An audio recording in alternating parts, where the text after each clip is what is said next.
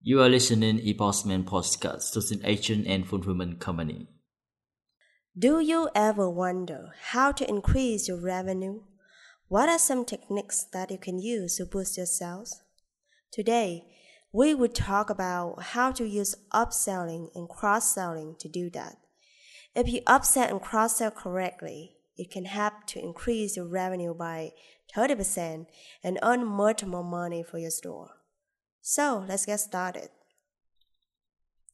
From our experience, we can tell that upselling and cross-selling are not two strengths to most of you, but how to upsell effectively. Maybe not many people would talk about it. Not even many dropshipping sales and agents will share the knowledge with you. But in this part, we will openly make it clearer for you to understand and to apply it to your business. Before talking about how to upsell and cross-sell efficiently, you need to understand these two concepts first.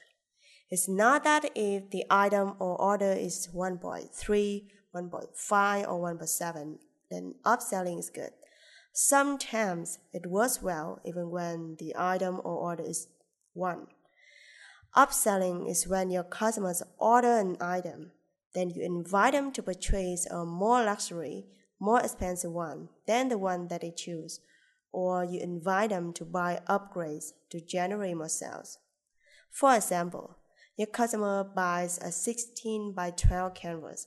You upsell your customer to a 24 by 16 canvas, which is a larger picture and then you got an extra $10 profit for that order. Or when your customer buys a two layer mask, you upsell your customer to a three layer mask, which is much thicker and better, and then you got another $5 per sale. Or when your customer buys a blanket, you upsell to a quilt. When they buy a regular t shirt, you, you upsell to a premium. When they buy an 11 ounce mug, you upsell to a 15 ounce mug, things like that.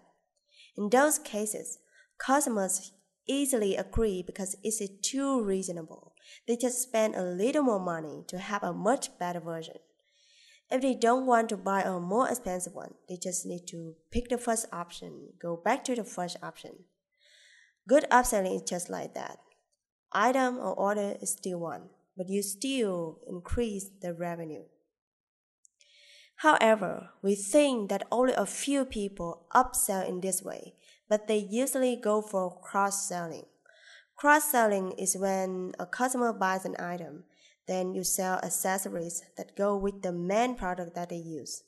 For example, when you sell garden flag, you will sell it with a garden flag holder and collect an extra $10 or when you sell car seat covers, you also sell steering wheel covers.